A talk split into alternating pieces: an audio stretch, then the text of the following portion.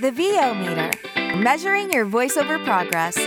Whether you're a veteran voice actor just starting out or don't even know how to set a level, we're here to help you avoid the pitfalls along your voiceover path to success. The VO meter is brought to you by Voice Actor Websites, Vocal Booth to Go, Global Voice Acting Academy, JMC Demos, and Sennheiser. The VO meter is produced in part using Source Connect, made by source-elements.com. And now your hosts, Paul Stefano and Sean Daly. So you mentioned how you love doing video game work. Tell us how you go about finding that work.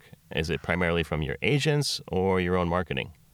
When I decided that I wanted to work in video game and animation, everyone was telling me I would have to move to LA and I probably would not find much work in those genres, even if I got agents. I did sign with a couple of agents that are absolutely amazing, and to this day, I'm I'm so grateful for them, and we have great relationships. I've gotten a few video game uh, auditions through them, as well as Talking Toys, and they have been wonderful. I'd say 90% of the work that I get, I book on my own. It's from marketing social media is really important, I think, for especially the gaming and animation industry, and not just voice actors, for everyone who works on that stuff uh, the developers, the artists, the sound engineers. So, LinkedIn obviously is the best, Twitter, even Facebook groups. I would say most of the games that I've booked have been accidental through sharing something and the right person hearing it at the right time. And social media is kind of all about that. People getting a hold of things and seeing things and hearing things and sharing things. There are there's also a site that I use called Game Dev Map. It's you it's like a big map of the world and you click on whatever state you want to work on for that day. It comes up, it shows all the game studios in that area and you just kind of go down the list, uh, send them a friendly email. I never send emails immediately saying, "Hey, I love the work you do. By the way, uh, here's my demo." it's just especially I think with younger people, which a lot of game developers are younger people now, they're very turned off by uh, anything remotely sounding like you're trying to sell something to, to them. And I, that's evident in commercials today, too. Everything's conversational and relaxed. Uh, the big selly commercials, I think, they don't really market to younger people. So with the game dev people, I just keep in touch with them. I tell them I enjoy what they're doing. Uh, a lot of times I've played their games, so I say, Oh, I love this about this game. And I keep in touch with them, build relationships. LinkedIn is great for that because they can see what you do without you having to push it in their face.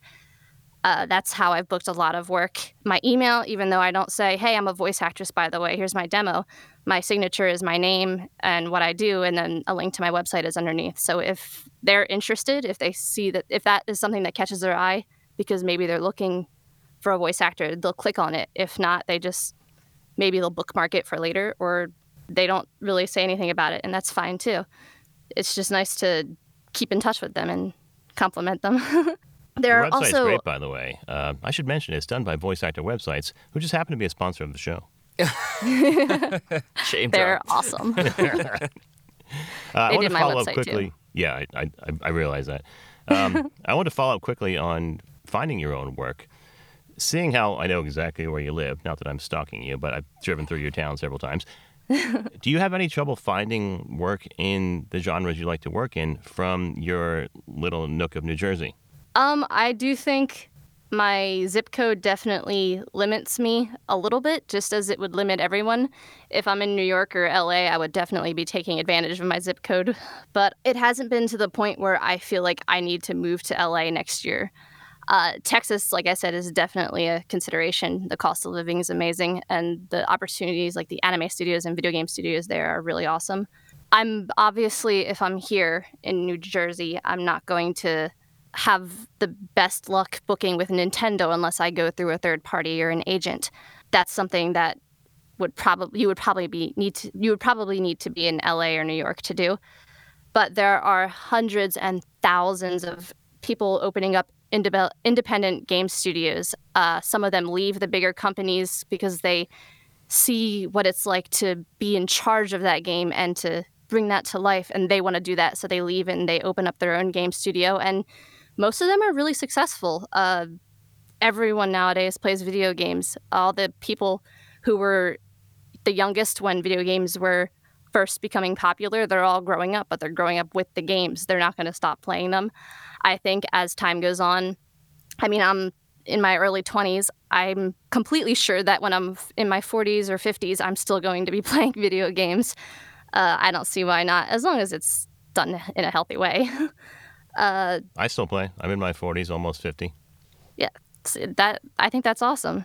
But yeah, I don't think that it's impossible to wherever you are. It's not impossible to do it. It's it requires a little more legwork, I think. mm-hmm. But it's so encouraging to hear that because I know a lot of people kind of well, I mean, first off, so many marketing nuggets there. I mean, a lot of people kind of approach it from a sense of desperation and like, please hire me. And we can talk more yeah. about that in a minute. But yeah, I just love how creatively you think outside the box and just be like, don't really feel limited by your location.